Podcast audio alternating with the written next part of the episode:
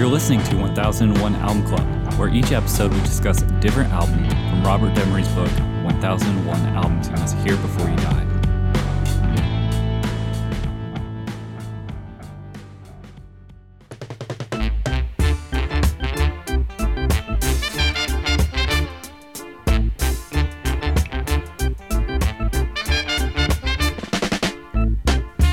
Marcus Garvey words come to pass.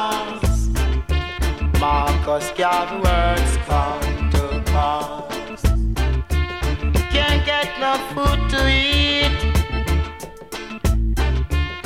Can't get no money to spend. Whoa. Can't get no food to eat. Can't get no money to spend.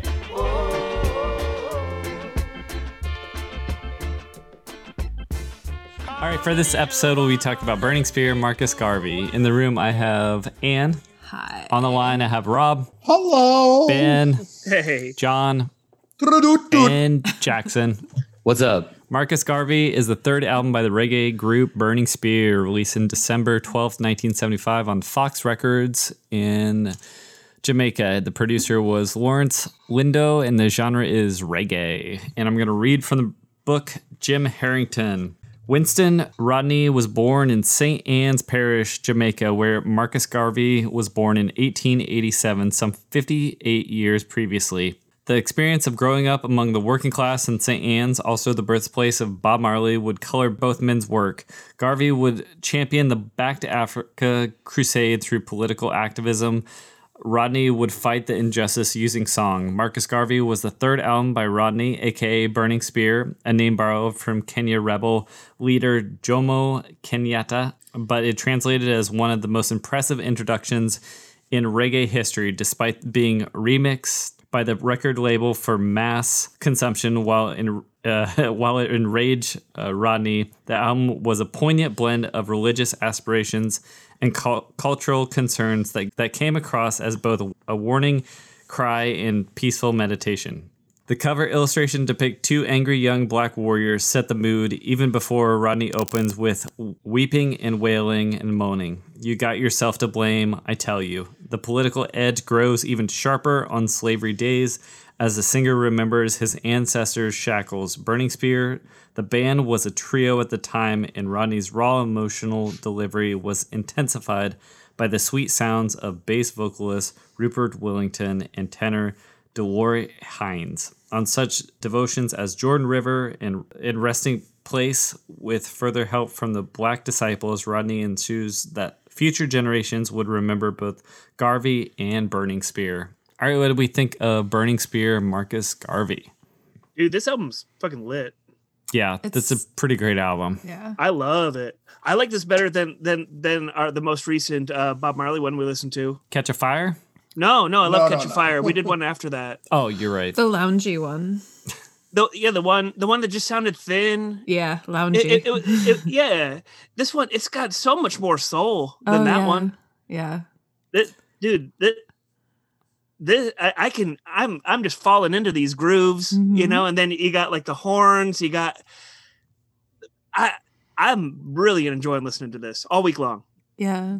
Yeah, this has been a good one for me too. I had almost forgotten that, you know, reggae wasn't political until Bob Marley, Burning Spear. Like this is like a turning point in reggae. The Rastafarianism, it's sort of the dance hall ska music that was a little more dancey and upbeat and talked about girls and, you know, doing things. But for some reason, I feel like my generation or just we don't think about, oh, right, there had to be a point where it was like it then became a political sort of song structure, or songs were political, and this is definitely one of those points. Well, it's the Rastafarianism that adds the political bent to it, and mm-hmm. so that whole like liberation theology is kind of where you get the Marcus Garvey idealizations. Like the person Marcus Garvey, like, I'm not super fond of. He's complicated and probably not my guy.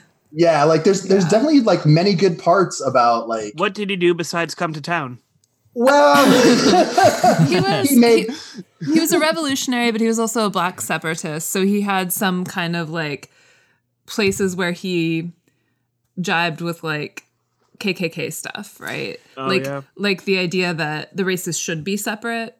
Like, it's something that I'm not into. Yeah. Right? Yeah. No, it's cool. I was going to say, I found a very good summation of him, of his sort of like what he stood for. Garvey was a controversial figure. Many of the African disparate communities regarded him as a pretentious demagogue and were highly critical of the collaboration with the white supremacists. His violent rhetoric and his prejudice against mixed races, people, and Jews, he nevertheless received praise for his encouragement, sense of pride and self-worth among Africans and African diaspora amid widespread poverty, discrimination, and colonialism. He is seen as a national hero in Jamaica, and his ideals extend considerably influence of such movements as Rastafarianism, the Nation of Islam, and Black Power movement. Right. So a complicated figure, essentially. Yeah. Okay. Yeah. Because the Nation of Islam is separatist too, right? Yeah. So it's like, it's complicated.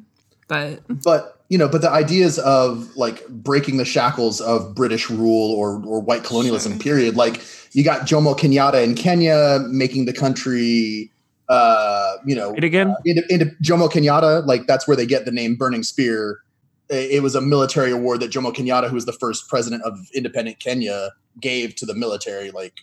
And so like a band that takes from that, and then, things that are in Rastafarianism, Haile Selassie, emperor of independent Ethiopia, like Marcus Garvey, who at one point in time declared himself the whole president of Africa. Yeah, that's my favorite thing. Like, he's like, I'm the president of Africa. Right? It's like, cool. But like that idea to be like, okay, fuck all this white rule. Like, let's make it our own. Let's rise up from this oppression. And like, that's a huge part of Rastafarianism in reggae. And that comes through in the songs, like 100%. Yeah, I found the songs really engaging, really cool, right on beat too. Like it's clean, the production's awesome. I was surprised to hear too that they said that the vocals were turned down because they thought it was a little too ruckus, like for white audiences, or they had to sort of like tame the intensity of this. I don't know. Has anybody heard the original mix? I was looking for it. I couldn't find it. It's not on Spotify. I couldn't find it on YouTube. I know that like Island remixed and they altered the speed of some of the songs for the international release. Mm-hmm. And apparently the band and their hardcore fans were furious. So I would love to hear. Yeah. And for a minute, I thought that, so like a year after this, they released Garvey's Ghost, which is the dubbed out version. Yeah. And for a second I'm like, oh, maybe that's like the original, but no, that's a third iteration of this album. Okay. I would love to hear that original Jamaican release.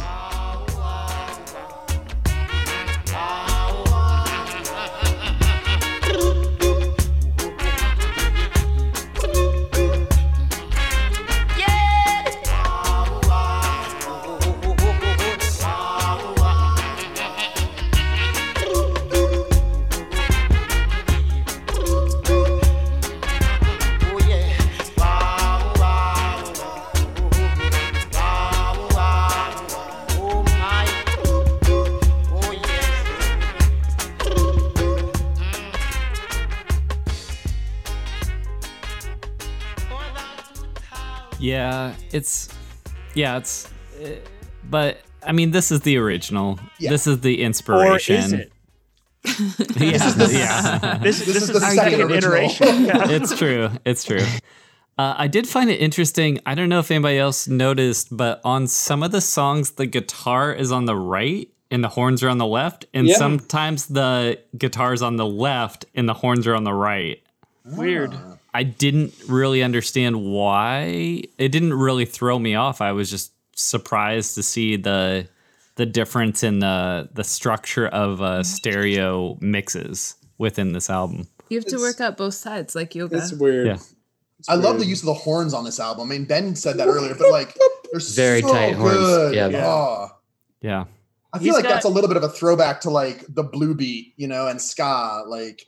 And like, the Black Disciples, that's it's got some people we've heard before, right? There's like some wailers in there. Mm-hmm. I know Family Man's in there. Family Man's in there. Is there some Maytals in there? Maybe Horse Mouth, picking it up on the drums. Shakespeare's on the bass. Yeah, no, he really is. Yeah. Yeah. Have the best names. They're so good. Great. Yeah. Yeah. As far as like.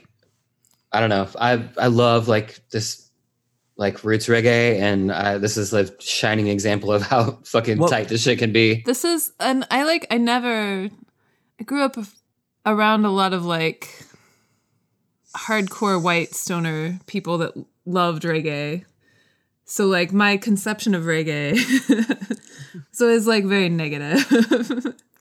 But then when I like heard actual reggae, I was like, I really like reggae. Hell yeah. Yeah. Like, it's actually wonderful. It just has to not suck. Yeah. Like, Burning Spear is still in the road, right? You what? Is he one of those, like, I know like Toots still comes to like the Bluebird every year. Is Burning Spear still on those circuits too? Oh. Yeah. Burning Spear's been touring, maybe not nonstop, but yeah, toured a lot. And they've done a lot with Michael Franti. That's really good too. Oh, cool! Cool. Yeah, that makes sense. I've seen that billing before. Yep, totally. I think they did an album together too. He does not wear shoes ever. That's dangerous. Yeah, no, not if you get thick enough soles. Hobbit style. He's absolutely a hobbit. The time in question, it was a festival in like downtown Philadelphia, and I absolutely would have been wearing shoes.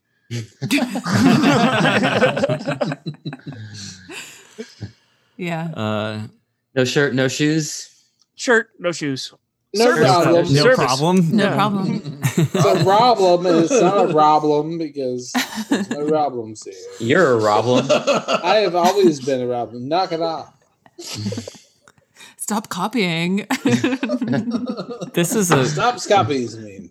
This album, though, it feels good.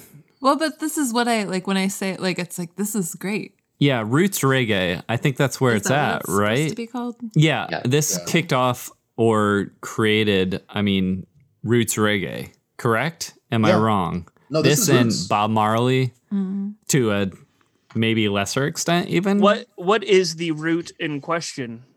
I feel like the name is almost a little misleading. Like that.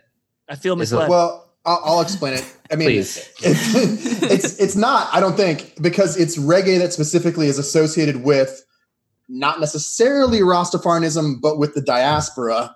And so a lot of times those things blend together because of the nature of liberation theology. So it's hard to take out the Rastafarianism from roots reggae, and you don't necessarily have to, but they're not always associated. But the basic concept is Rastafarianism the root of roots reggae?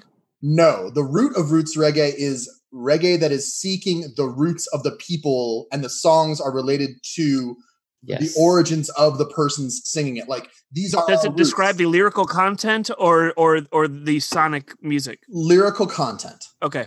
Lyrical. So the diaspora is like where the like black population was like taken away from Africa to some degree, right?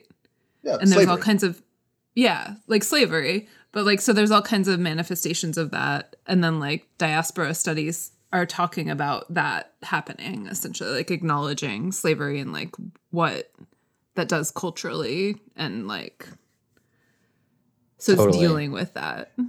So that makes sense to me if it's roots. Totally. Like, the reason I think that is because it is more about the lyrics and the message than it is the music.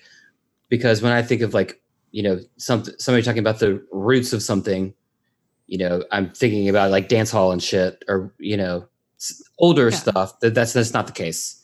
So it's not like American roots music. Like the use of the word root is different. This is more like the television event Roots, right?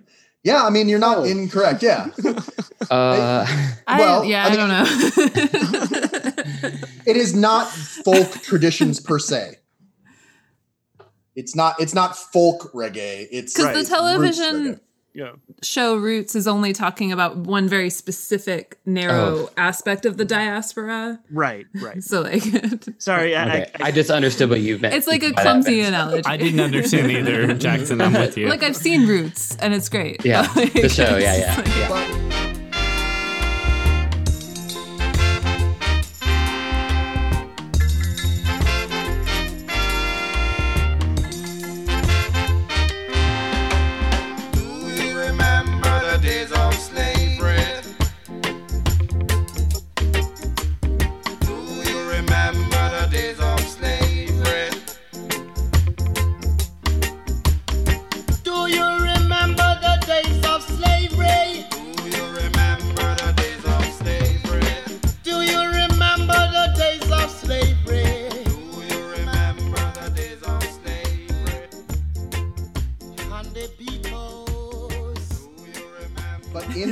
begin to have some sonic like themes. You'll have themes where they talk about, especially with Rastafarianism, like Babylon and Zion and returning and crossing the River of Jordan and like all these things where you're taken from your homeland and moved to another place and you seek to return. Or you. So it's also about displacement. Yeah. Yes. It's a big theme of the diaspora. Yeah. Yes. Okay. It doesn't have much to do, like there's no playbook on like what the music's supposed to sound like. Does that make sense, Ben? Yeah, it does.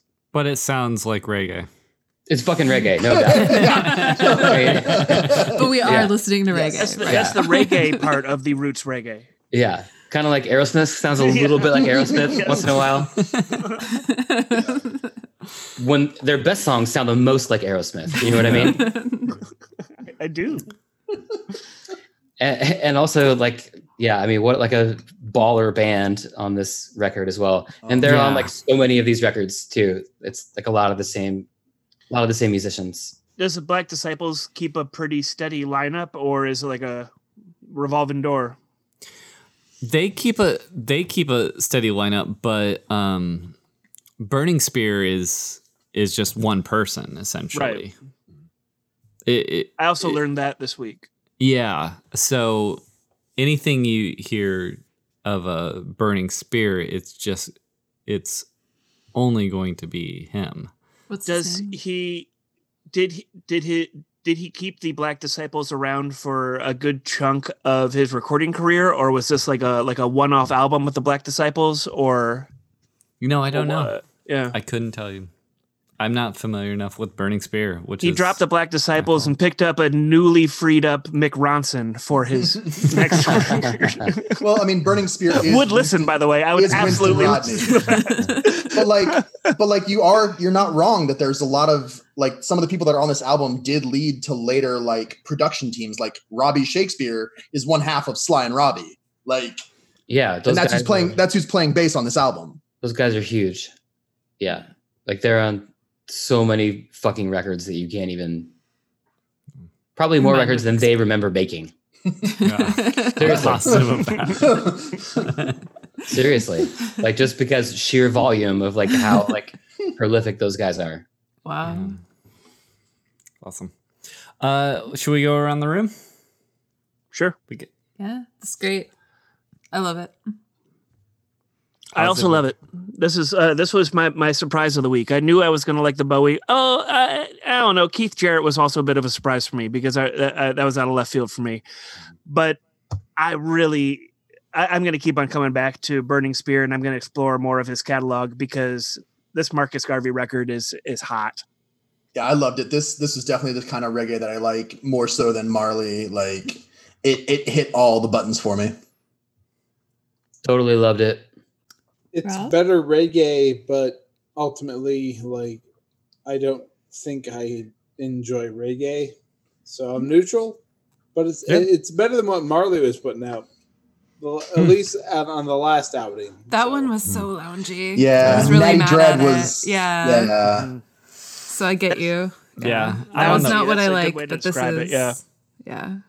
Yeah, I'm on the positive. It's great for what it is, but it's not something that I'm ever gonna like reintroduce myself to, I guess. I would say my favorite context for reggae when I first realized I liked it was there's a good I don't know if it still exists, but like a good reggae show on WXOX on Saturdays, like right when you would wake up if you maybe had kind of a hangover, and like it feels serendipitous. So you're saying that WXOX FM in Louisville, Kentucky, 97.1 on the internet, 97.1 on the internet has a good reggae show. Jackson, does it still have it? Do you know? We have had multiple reggae and especially dub reggae shows. This was years ago because it was before I killed the truck I drove. Like I just remember driving, had to do an errand, and I was like, "Yeah, this is exactly what makes sense to me right now." That show is no longer on, unfortunately. Okay, that Saturday morning show. I know exactly what you're talking about, and it is not on anymore. The one with Ibuka. No, not Ibuka. Was a show with the gentleman, the host, his name was Johnny Anku. Mm. I was just asking, does FPK still do the World Force Reggae on the weekends? With DJ Ibuka, yes. I believe that they do, yeah. I've never heard of that. I think the time slots moved around a bit, but it's still in the weekend at some point. So that's on WFPL on the weekend. PK, PL, WFPK. I think is that's classic. Okay. Yeah. WFPK in Louisville, Kentucky. Let's knock this nonsense off and say, hey, Birch. Yes. What's up next week? All right.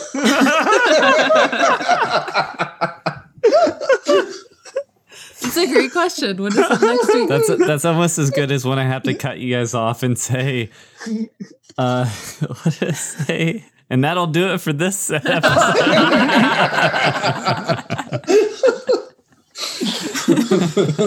Presentation over. That's something a teacher really said when I was in high school.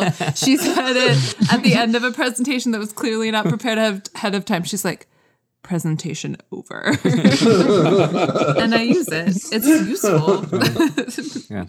Next time we'll be talking about Bruce Springsteen, Born to Run. The boss! All right. Thanks, y'all. Yes. Thank you. Awesome. Bye. No one remember old Marcus Garvey. No one remember old Marcus Garvey. Oh, the Too Sweet was took a trip in spring break, our last year of school, to Negril, and the place that we rented like had staff. They had a gardener, they had cooks, they had security. They didn't have air conditioning, but they did have sea turtles. It was a real weird place. And so the gardener George, like, he and I hit it off like gangbusters, like big fucking Rasta, like dreads stacked under his hat, like. Boop. Teaching me how to throw darts like overhand against a dartboard that's like on the shed. Previously, did you throw darts underhand? No. Like you can take the dart, put it facing yourself, and swing your hand like this. Yeah. Yeah. I know that one. I had never known that one, and George was like, "Here, we do this." And so, like, it was one of the last nights, and we got a huge bag of weed from the security guard Campbell, and we were like, okay, let's make pot brownies. And so the cooks were like, oh, we'll make the brownies for you. Like, just give us the weed. And so, like, they put this huge bag of weed into the brownies and, you know, like 9x13 pan or whatever. So we all eat the brownies and, like, they're pretty fucking strong, and tried to find something on TV to focus on. And we found, I believe it's Nick Cannon's film, Drumline. And, like, boom, right into it. Like, but then the next day, we like reconvened the group, and they were like, "No, we can't eat any more of these brownies. We'd only eaten like a quarter of the pan. Well, these are like valuable brownies. We shouldn't waste these. Let's give them to George. You know, like maybe he can sell them or whatever." So like, George, dude, we're not gonna eat these brownies. They're too strong. Like, here you go. And I'm gonna do my worst Rasta, like Jamaican patois, so here we go. So he's like, no, this is fine, I'll eat this, you know, and he's like putting his hands in it, like scooping big scoops into his mouth from the pan. Yeah. We're like, George, no, it's too strong. He's like, no, this is fine, I eat ganja pudding, this is nothing for me. He's eating the whole pan, we're like, okay, George, and we go off and we like, I don't know, went dancing or something. We come back, and the cabin, like the cottage, has a little porch, and on the little porch is a table and like two small chairs so you can sit out and have breakfast on the little porch. We come back, and George is slumped over the table, like drooling. We're like, George, are you okay? And he's like, oh, I don't feel good. And we're like, what can we do? You know, can we help you? He's like, yeah, get me some oats and some juice. So we go to the store, like down the street, and we get some juice and some oats and bring it back to him. And we don't really see him for most of the night. And then later on the next morning, I think we just see him barfing all over the place, all over the yard. Like he's trying to do his work or whatever. And he's just like, and we're like, George, are you okay? Was it the brownies? What's wrong? He's like, no, the juice you got me. It was too sweet. Anytime something's too sweet, it's George, man. He could not admit that weed had hurt him. It broke his heart to say that weed had hurt him. Juice is too sweet, man. The juice was too sweet. It's the real thing.